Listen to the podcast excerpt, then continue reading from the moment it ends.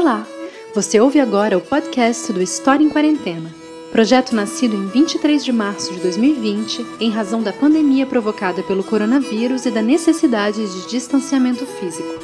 A cada semana, nós propomos um tema que é apresentado por uma pesquisadora ou um pesquisador através do Facebook Live, além de organizarmos um debate semanal em torno deste mesmo tema. O áudio que você vai escutar foi extraído destes vídeos e pode apresentar pequenos ruídos devido ao formato inicial. Esperamos que esse podcast facilite o acesso a um conteúdo que consideramos muito importante. Eu sou Natália Guerelos e desejo a você uma boa escuta. Hoje você acompanha a temática da nossa sétima semana, dedicada aos indígenas na história do Brasil. Nosso convidado é o professor Giovanni José da Silva, doutor em História pela Universidade Federal de Goiás e professor na Universidade Federal do Amapá. O título da sua fala é Indígenas na História do Brasil e das Américas. Então, mais uma vez, boa tarde. Desculpem por todo esse transtorno. Eu não estou absolutamente acostumado a, a tudo isso e muito menos a essas tecnologias. Bom, para retomar rapidamente os nossos primeiros 20 minutos, eu estava falando justamente da dificuldade enorme que nós temos de lidar com a história indígena nas nossas escolas, porque ela é feita, sobretudo, de particularidades que não são apenas étnicas, etnográficas, mas também, sobretudo, particularidades históricas. Eu comecei falando para vocês que eu ia comentar brevemente sobre a trajetória de três populações indígenas com as quais eu tive a honra de conviver. É, uma delas são os Aticum, que vivem hoje em Mato Grosso do Sul, mas são é, de Pernambuco. A outra são os Quiniquinal, sobre quem também eu já escrevi. São todos povos indígenas que vivem em Mato Grosso do Sul. E finalmente os Kamba Tiquitano. É... Eu sempre estudei história indígena desde que entrei na universidade, aos 18 anos, mas é... ficava preocupado em não me ater apenas aos chamados índios de papel. É assim que, que eu me referia aos indígenas que eu via nos livros. E, e essa procura acabou me levando a conviver com essas populações. Então, eu vivi muito tempo entre os Caduel, por exemplo, foram oito anos. Foi lá que eu conheci os Kinikinau, que viviam entre eles. Também convivi com os Aticum, é uma convivência de mais de 20 anos. Ah, que bom. Que bom que vocês estão me dando um retorno de que as coisas melhoraram. Se eu soubesse, teria começado por aqui mesmo, minha gente. Me desculpem. É, e finalmente, é, evitei transformar os indígenas que eu pesquisei em meros objetos de estudo. Essa sempre foi uma preocupação muito grande que eu tive. E como eu estava falando lá no final dos primeiros 20 minutos, é, tem uma preocupação enorme hoje em dia com aquilo que é transmitido nas salas de aula. É, eu vou insistir nessa ideia. Ela pode não ser uma ideia muito gostosa, muito boa de se ouvir, mas os preconceitos, os estereótipos, os estigmas, eles não são transmitidos apenas no seio familiar e nem na televisão, e não somente na televisão, na internet. É a forma como nós escolarizamos a história dos indígenas nesse país é que torna tudo muito mais complicado.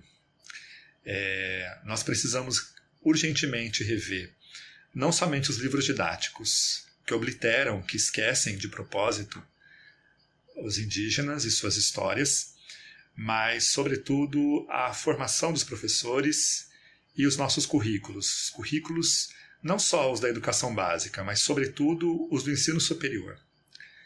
É um currículo eurocêntrico. É, os nossos alunos não têm história da Europa, mas eles estudam muito história da Europa. Estudam muito história da Europa é, sob a forma de história antiga, medieval, moderna, contemporânea, uh, teoria da história, que é sobretudo francesa.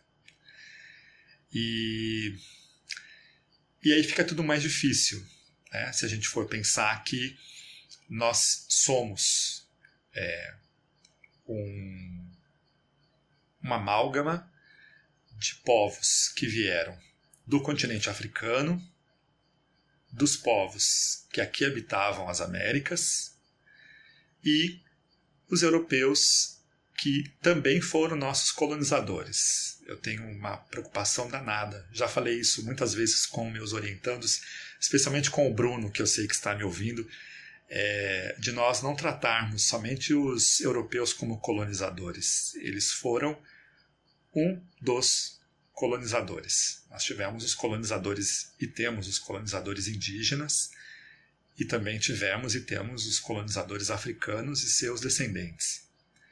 Evidentemente que a colonização europeia chegou com suas armas, com suas doenças, e com isso, é, sob o signo de intensa violência, impôs formas de viver, de ser e de estar no mundo.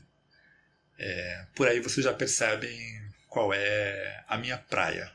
A minha praia é, sem sombra de dúvida, a, a história decolonial, a pedagogia decolonial, que eu já faço, já fazia é, desde quando entrei numa sala de aula pela primeira vez é, entre indígenas Cajuel, lá pelos idos de 1997. Eu tinha apenas 25 anos de idade e já fazia pedagogia decolonial sem saber que fazia, que tinha esse nome. E o que é uma pedagogia decolonial? É uma pedagogia que visa a emancipação das pessoas pelo conhecimento, mas não esse conhecimento eurocentrado, esse conhecimento eurocêntrico, esse conhecimento universal que diz que só existe um jeito de se compreender a história e todas as outras coisas que nos cercam. É, nós, da pedagogia decolonial, da história decolonial, pensamos em conhecimentos outros, em histórias outras. E notem que esse outras não vem antes, ele vem depois. Não são outras histórias, são histórias outras, são lógicas distintas, são maneiras de se ver, de se estar, de ser diferentes, distintas daquelas às quais nós estamos acostumados. É, isso para nós pensarmos essas presenças indígenas, tanto no Brasil de hoje, como no Brasil do passado, quando ainda não era nem Brasil, e também nas Américas. Para nós pensarmos é, que, diferentemente do que a gente aprende nas escolas, né, das heranças deixadas pelos índios tupis, as palavras e a culinária e etc. Né? Eu acho tudo isso muito problemático né? quando a gente trata de heranças. É como se eles de fato pertencessem a um perpétuo passado e estivessem mortos e por isso teriam deixado heranças. É, eu tomo muito cuidado com as palavras, sempre. Meus alunos que estão me vendo é, nesse ao vivo é, já sabem disso há, há bastante tempo. É, o cuidado que nós temos que ter com as ideias que nós transmitimos aos nossos alunos. E sim, as universidades, a minha inclusive, a Unifap, é, as escolas de educação básica desse imenso país onde nós vivemos, esse imenso e caótico país onde nós vivemos, elas contribuem muito para aumentar o preconceito e a discriminação. Porque elas, elas invisibilizam e inviabilizam a presença indígena na nossa história. Aqui no Amapá, por exemplo, há aqueles que conseguem, ou tentam pelo menos, conseguem é, contar uma história do Amapá, ou uma pretensa história do Amapá, sem dedicar uma linha sequer às presenças indígenas é, no nosso país e nesse estado, que é um estado tão jovem. Então, há todo um discurso criado né, para se pensar a formação do antigo território federal do Amapá, depois Estado do Amapá, é, e aí se falam, como se fala em Minas Gerais, como se fala em Mato Grosso do Sul, como se fala em São Paulo, daqueles homens, são homens em geral, brancos, é, não indígenas, óbvio, é, raramente são negros, mas que teriam é, contribuído de forma é, inexorável para o surgimento do que hoje é o estado do Amapá, por exemplo. Então, aí está um exemplo muito claro de como essa história indígena ela acabou sendo obliterada, quando na verdade ela faz parte, ela está dolorosamente entrelaçada àquilo que nós somos, aquilo que, se nós nos olharmos no espelho de Heródoto, ou no espelho da história, nós veremos reflexos de pessoas indígenas, negras, europeias e também, como eu, de migrantes de outras terras não europeias e não africanas. Né? É, eu, por exemplo, sou descendente de árabes e, e isso é, não, não, não está nos livros, né? essas presenças. E muito menos as presenças indígenas. Por quê? Porque o discurso colonial, o discurso colonialista, é, ele é feito disso. Para ele se sobrepor aos outros discursos, né? de superioridade, de que o que vem da Europa é melhor, agora também com a ideia de que o que vem dos Estados Unidos é melhor, é, ele precisa apagar, borrar, ele precisa aniquilar, ele precisa diminuir, ele precisa afastar a qualquer possibilidade de que outras histórias uh, possam uh, frutificar, que histórias outras possam se fazer mostrar, se fazer valer. Então, quando Carlos e Paulo César me convidaram para essa conversa, a ideia era de pensarmos como combater tudo isso, porque eu, por exemplo, já estou um pouco cansado, mesmo, desculpem, de ler artigos, TCCs, é, falando, por exemplo, sobre as representações dos indígenas é, nos livros didáticos. Ok, é, a gente já sabe quais são essas representações. São representações estereotipadas, são representações problemáticas, é, construídas com um índio genérico, é, que adora Tupã, a lua, uh, Jaci, né? que adora o trovão, que é Tupã, adora Guaraci, o sol, e dorme em redes, e vive em ocas, e tem um cacique, e tem um pajé. Então essas são as ideias mais recorrentes. E tá bem. Quer dizer, não tá bem, mas sim, é isso. E, e o que mais? O que efetivamente nós podemos fazer? Então a primeira coisa que eu aconselho sempre os meus alunos é que eles conheçam a realidade local. Quem são os indígenas que viveram aqui em Macapá, onde eu estou morando, de onde eu falo para vocês? Quem são os indígenas que viveram, por exemplo, em Guarulhos, onde vive a minha mãe e a minha irmã mais nova, Rita de Cássia, que também é professora. E seria um bom começo. É, seria um bom começo para nós começarmos, é, para nós darmos o pontapé inicial numa mudança mesmo de postura. Se nós não queremos mais perpetuar essas ideias preconceituosas, estigmatizantes, discriminatórias e estereotipadas, nós precisamos conhecer. E nós só conhecemos é, quando temos acesso às leituras, mas também quando damos a oportunidade de escutar, por exemplo, é, música produzida por indígenas. Aqui no Amapá houve um, um projeto chamado é, Ponte Entre Povos, e para minha surpresa, quando eu vim morar para cá, em 2013, é, nesses sete anos eu pergunto aos meus alunos se eles conhecem, se eles já ouviram, e eles não sabem nem do que se trata. Eles não conhecem a música produzida pelos Palikur, pelos Caripuna, pelos Galibi Kalinã, pelos Galibi Maruorno e nem pelos Oyampi. É, isso diz muita coisa, porque a pergunta que eu me faço é o que é que eles vão ensinar para as crianças quando forem professores. Para as crianças só não, para os adolescentes, para os jovens que frequentam nossas escolas. Então, é, e além disso, conhecer.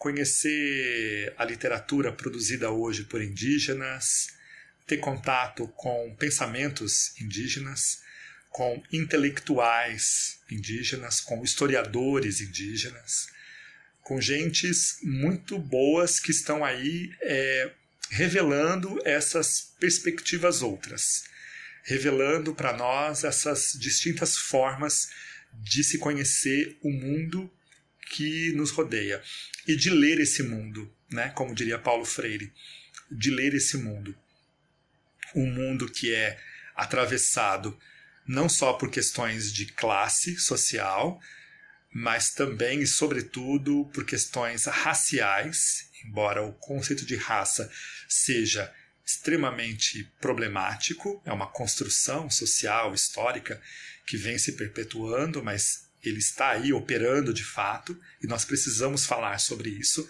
sobretudo nas nossas escolas, e também é, atravessado por questões étnicas, né? o lugar das pessoas no mundo. E por isso eu vou recomendar a vocês algumas leituras. Eu tenho me dedicado nos últimos anos a produzir textos que dialoguem com professores da educação básica.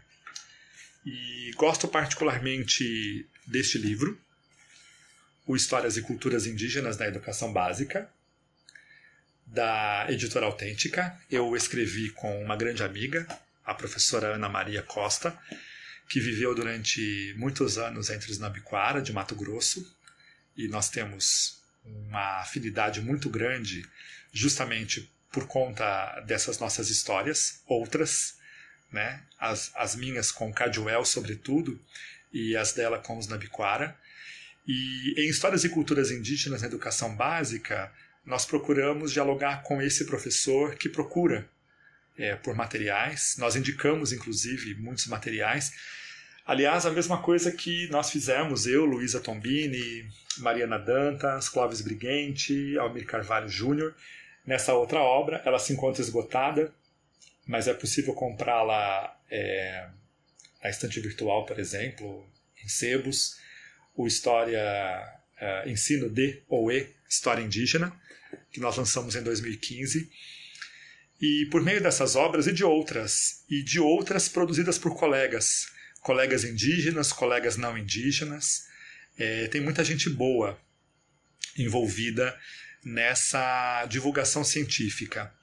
Mas não é só uma divulgação científica. É, como eu já disse lá no começo, em que infelizmente vocês puderam pouco me ouvir, é, o conhecimento ele tem que ser emancipatório. Ele tem que nos emancipar. É urgente que nós entendamos isso. É, estamos no beco, não vou dizer sem saída, mas estamos no beco em que nos encontramos porque transformamos educação em mercadoria. E eu não estou aqui falando de escolas particulares, escolas privadas, não. Eu estou falando da escola que é procurada apenas e tão somente para uma certificação, seja ela pública, privada, mista, não importa.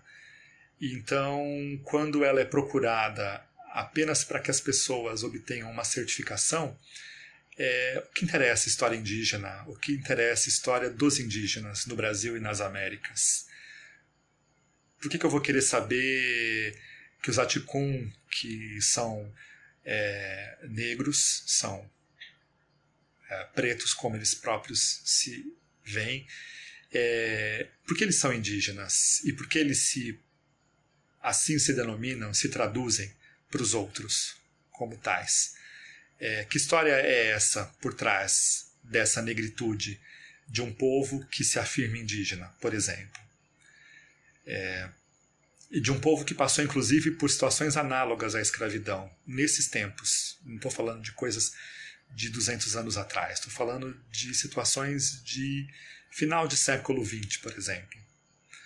É, o que me interessa saber, por exemplo, é que os Kinikinau estão perambulando em terras alheias, é, procurando a sua própria aldeia até hoje desde que foram expulsos no começo do século XX por gananciosos fazendeiros e poceiros da região do Pantanal.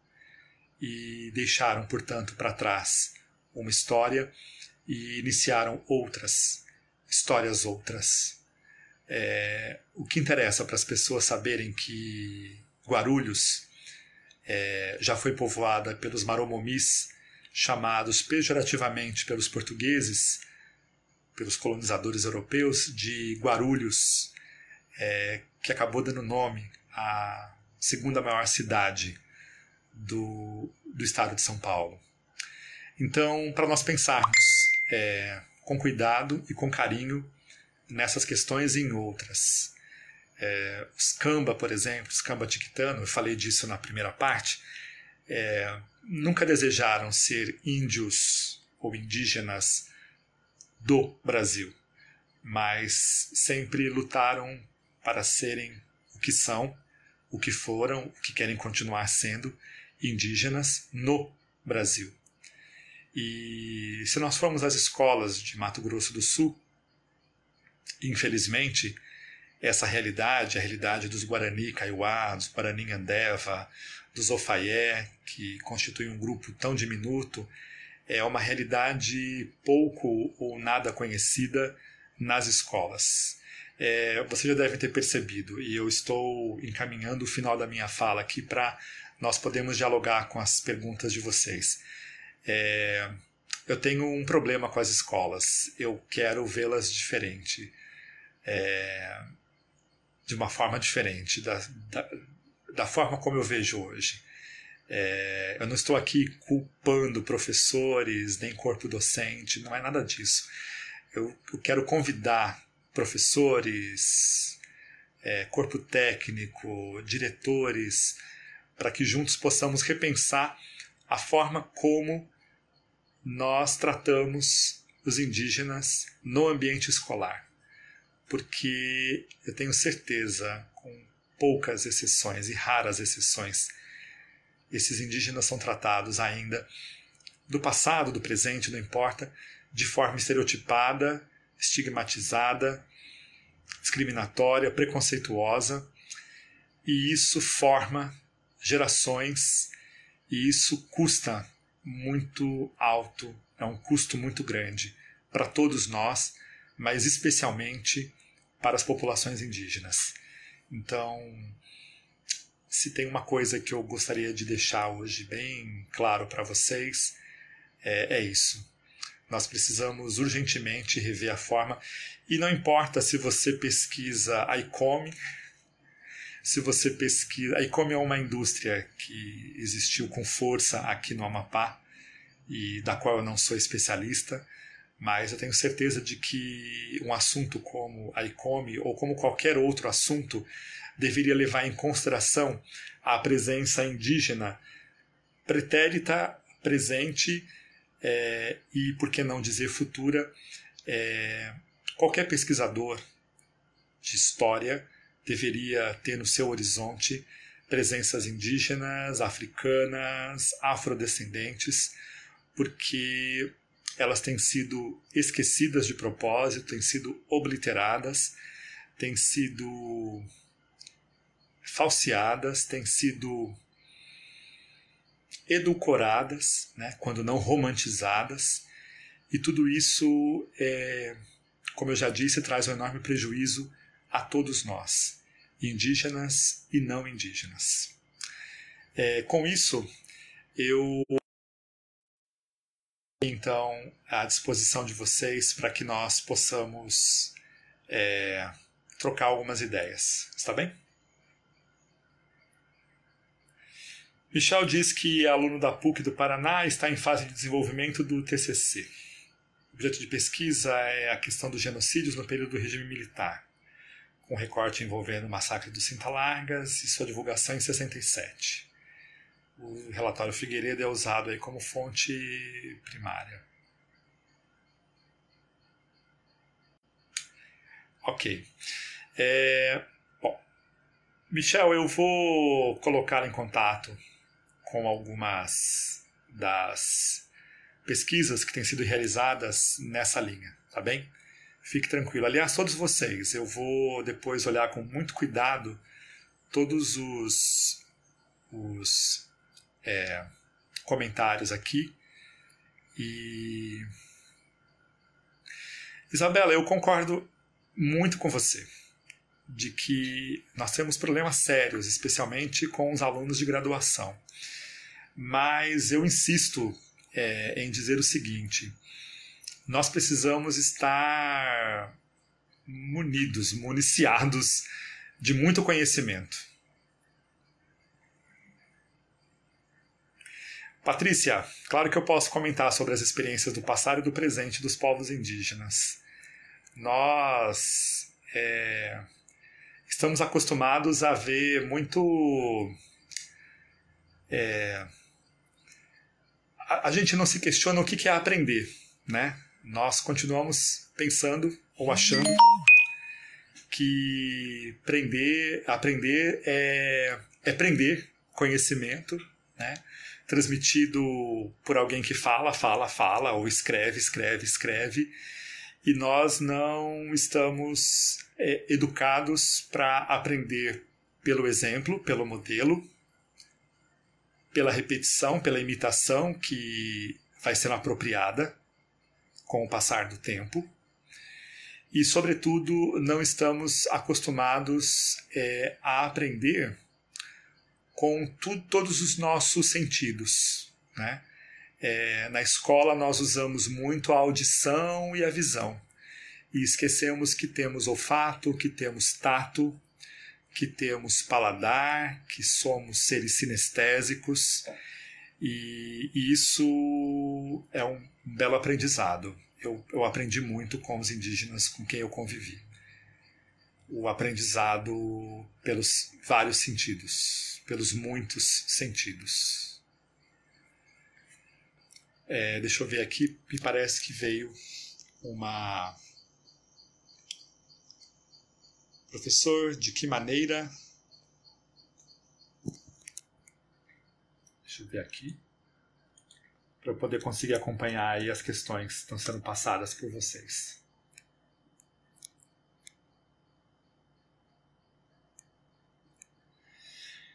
Olha, para descolonizar o olhar é preciso mergulhar fundo é, nas histórias e nas memórias indígenas. Eu recomendo é, muita leitura, é, muita música, conhecer de fato essas populações de, de outras maneiras, é, que não sejam as maneiras com as quais é, nós estejamos acostumados, entendeu?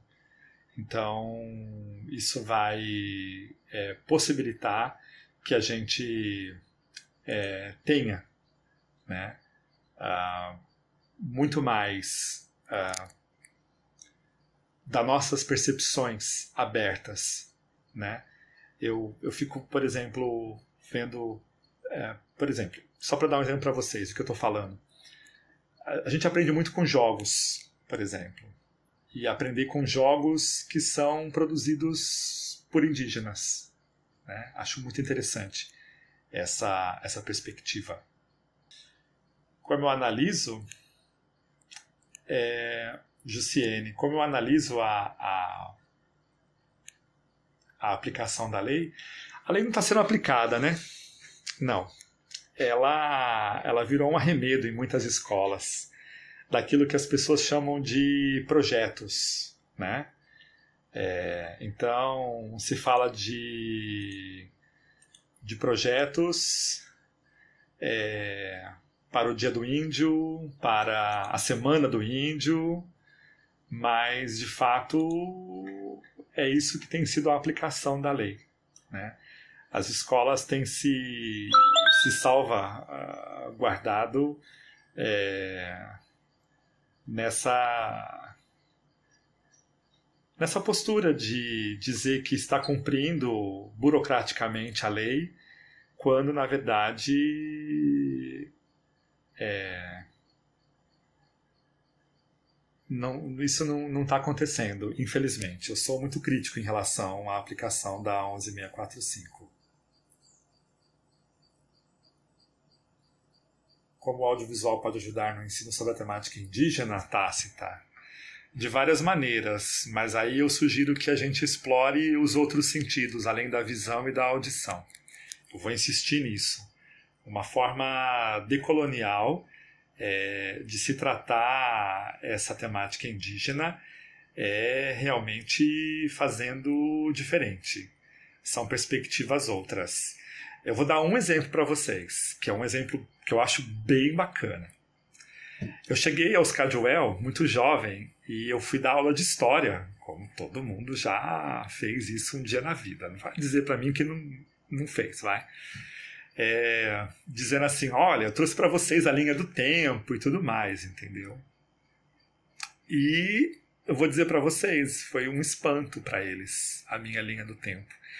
E olha que eu não desenhei linha nenhuma, eu levei um barbante, estiquei o barbante, eu estava achando que eu estava assim abafando.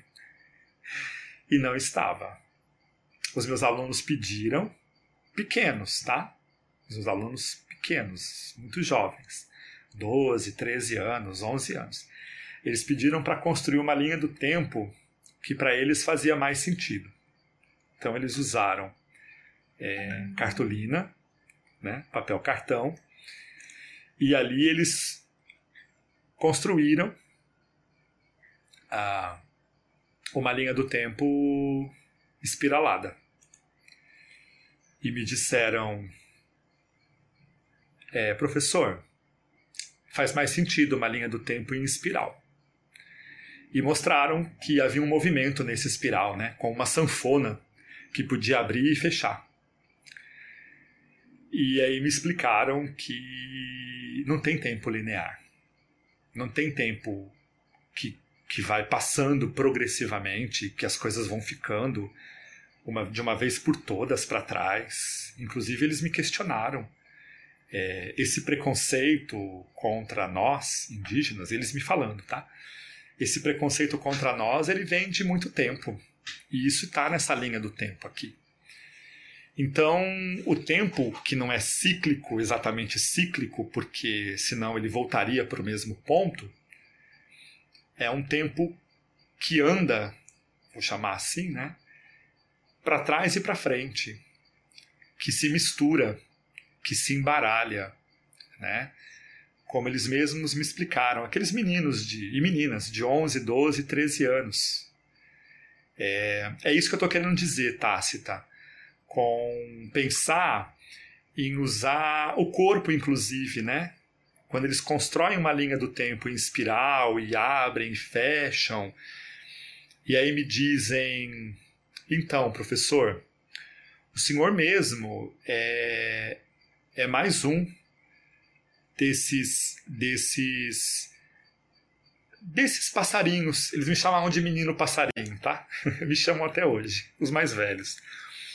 Mas os netos, os filhos deles que estudaram comigo me chamavam também assim de menino passarinho. Eles diziam: "O senhor é como um passarinho desses que que vem nos visitar de tempos em tempos." É... é o mesmo passarinho daquele que vem na árvore, mas já não é mais o mesmo passarinho. É isso, é o passado, o presente e o futuro se misturando, se misturando de uma forma para nós, não indígenas, é, com esse pensamento escolarizado, domesticado, assim que eu chamo o nosso pensamento, é, nós precisamos encantar o nosso pensamento. Pensamento com que é feito também de sonhos. O sonho é muito importante entre os indígenas. Nós não damos a mínima, muitas vezes, para os nossos sonhos.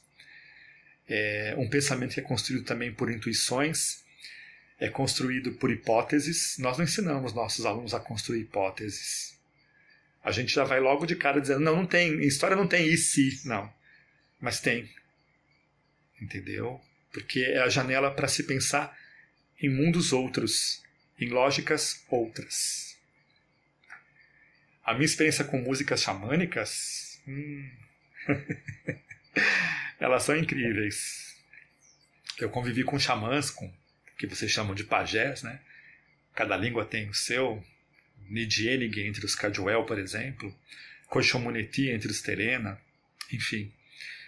É, o que eu aprendi é que a gente consegue entrar em outros mundos, outros, é, sem precisar necessariamente, sem precisar, eu não estou aqui criticando quem faz isso, mas sem precisar consumir é, nenhum líquido, nenhuma planta. É, o canto ele pode fazer isso. Ele pode nos levar para outros lugares. É, eu faço isso nas minhas aulas. Os meus alunos, é, os que estão me vendo inclusive agora, sabem disso. É, eu aprendi com os anciãos e as anciãs indígenas com quem eu convivi. Eu aprendi a levar as pessoas para lugares outros e durante as minhas aulas e trazê-las. E isso a gente consegue pela modulação da voz, a gente consegue pelo canto, a gente consegue pela forma como nós conduzimos. É, eu sou descendente de Guarani por parte de mãe e o Guarani em geral, Guarani A, Guarani Andeva, Guarani Kaiowá, eles têm uma palavra linda para alma e também para palavra. Nhe. Nhe pode ser a alma e pode ser a palavra. Então a alma ela está aqui, na garganta. E quando eu falo, é a minha alma que chega até quem está me ouvindo. No caso, vocês hoje. É, é isso que nós precisamos fazer nas nossas aulas. Parar de querer domesticar o que a gente pode chamar de um pensamento selvagem, mas não o selvagem primitivo, pejorativo, não. O selvagem aquele que está na selva, e a selva ela é um lugar de descobertas. E nós procuramos o tempo todo domesticar esse pensamento. E nós precisamos reencantar o mundo encantando com essas histórias outras e com essas visões outras, é, com essas perspectivas outras. Eu preciso, como cada um de vocês que está me ouvindo, me vendo, nós precisamos juntos é, nos descolonizar e decolonizar o nosso pensamento. Primeiro, nos livrarmos de todo esse ranço que nós trazemos desde pequenos, porque foi lá que ensinaram para gente o que, que era índio, como o índio se vestia, o que, que ele comia e aquelas coisas furadas todas. A televisão, a internet, isso mesmo, Tasta, por um mundo onde outros mundos possam existir e não somente o, o, o pensamento racional científico que se arvora é, de universal, de único e de melhor. Não é. Se fosse, nós não estávamos na situação em que nós nos encontramos. Nós estamos em meio a uma pandemia, nós estamos é, vivendo uma situação extremamente difícil.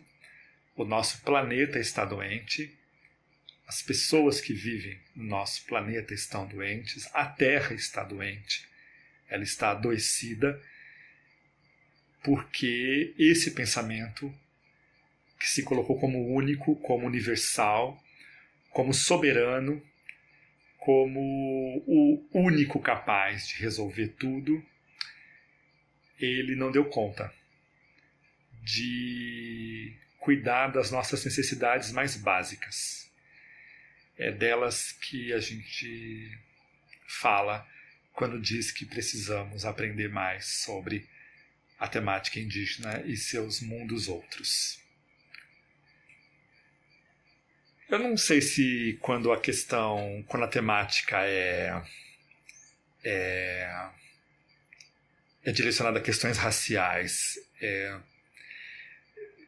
eu, eu, penso que ela é melhor aplicada quando a gente sai um pouco desse esquema de vou dar um texto para vocês e vocês vão ler o texto e vocês vão responder algumas perguntas ou vocês vão apresentar um seminário eu sou muito mais de de fazer com que nesse aspecto eu sou um pouco frenetiano, sabe? Eu sou um pouco Celestin Frenet, né? O francês que numa escola da roça lá na, no interior do interior da França.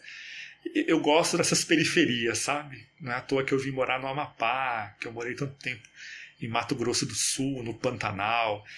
Eu acho que essas periferias, elas têm uma. Esses centros periféricos, é assim que eu chamo, eles têm uma potência, sabe, para nos fazer. É, nos fazer pensar esses mundos outros. É, então, eu não sei se só trabalhando com questões raciais. Eu acho que a gente tem que fazer com que os nossos alunos se mexam de uma forma ou de outra, né? É, Para isso, esse professor vai ter que ter uma formação diferente dessa, eurocêntrica. Não é só ficar lendo os franceses, que são ótimos, mas não tem só eles. Eu fico pensando nos meus alunos que não leem autores latino-americanos, não sabem quem é uma Silvia Rivera Cusicanqui, por exemplo, uma boliviana é, que tem muita coisa para nos dizer, entendeu? E porque a gente está acostumado com isso, né? Nossa formação é muito voltada é, para isso. Então, Igor, é, o papel da etnologia ele é fundamental. Né? Eu não teria a, a visão que eu tenho hoje, nem a perspectiva que eu tenho hoje da história dos indígenas no Brasil e nas Américas se não fosse a, também a minha formação como antropólogo, minha formação como etnólogo. E, isso fez toda a diferença. O que eu acho que precisa acontecer é que a universidade ela criou muros, ela cria muros ao invés de pontes entre ela e a sociedade no geral. Ela faz parte dessa sociedade, ela é alimentada por essa sociedade, mas ela não dialoga com essa sociedade. Vejo muitas vezes colegas de norte a sul, de leste a oeste, pouco ou nada preocupados com a história escolar com o que acontece depois que o garoto ou a garota se forma em história, no meu caso específico é história, e vai para a sala de aula. Lá ele tem que se virar. E ele vai se virar com o que ele tem. Então, sem sombra de dúvida, é, eu vou depois. Assim, tá, tá. Eu vou as indicações todas eu passo para vocês por aqui mesmo, tudo bem? Eu vou respondendo no braço depois, não vou conseguir responder tudo agora, já são 95 comentários até agora. É, mas de qualquer maneira, eu estou assim muito muito contente, muito feliz mesmo. É, mas eu vou deixar indicações de autores das, das nossas Américas é, para que vocês possam aprender também com eles. É, eu fico assim como dizem os, os meus alunos, de cara é, com gentes que dizem que já leram uh, Carlos Ginsburg, uh, Jacques Lecoq e, e não sei mais quem, e tudo bem, leiam, leiam muito. mas não conhecem um autor argentino, paraguaio, mexicano, uh, não conhecem muitas vezes nem autores de regiões como a que eu vivo, a Amazônia, não conhecem autores do Nordeste, porque aqui também há um, é, eu diria, um centro-sul centrismo, né? É bom o que vem do centro-sul maravilha. Então, Isabela, é... tá bem. Fui informado aqui que eu posso encerrar quando eu quiser, então eu prometo que eu vou falar só mais um pouquinho. É... Você quer virar um caipora da Caatinga, né, para voltar reencantada? Eu diria que é possível o encantamento por aqui mesmo. É... eu tenho me dedicado a isso, por meio das palestras, das conferências, das oficinas. É... Hoje, ontem mesmo, uma professora que está aqui na nossa, no nosso ao vivo, a professora Daniele de Jarinu, ela me convidou para conversar com os alunos dela do ensino médio, aqui também, via é, é, é, digital, vamos chamar assim. E eu faço isso com o maior prazer. Então, quando quiserem, quando é, puderem, me chamem que eu vou, tá bem? E já de antemão responder a uma pergunta que me foi feita ontem também pela professora Daniele, não, eu não fico cobrando para conversar com alunos e professores, tá bem?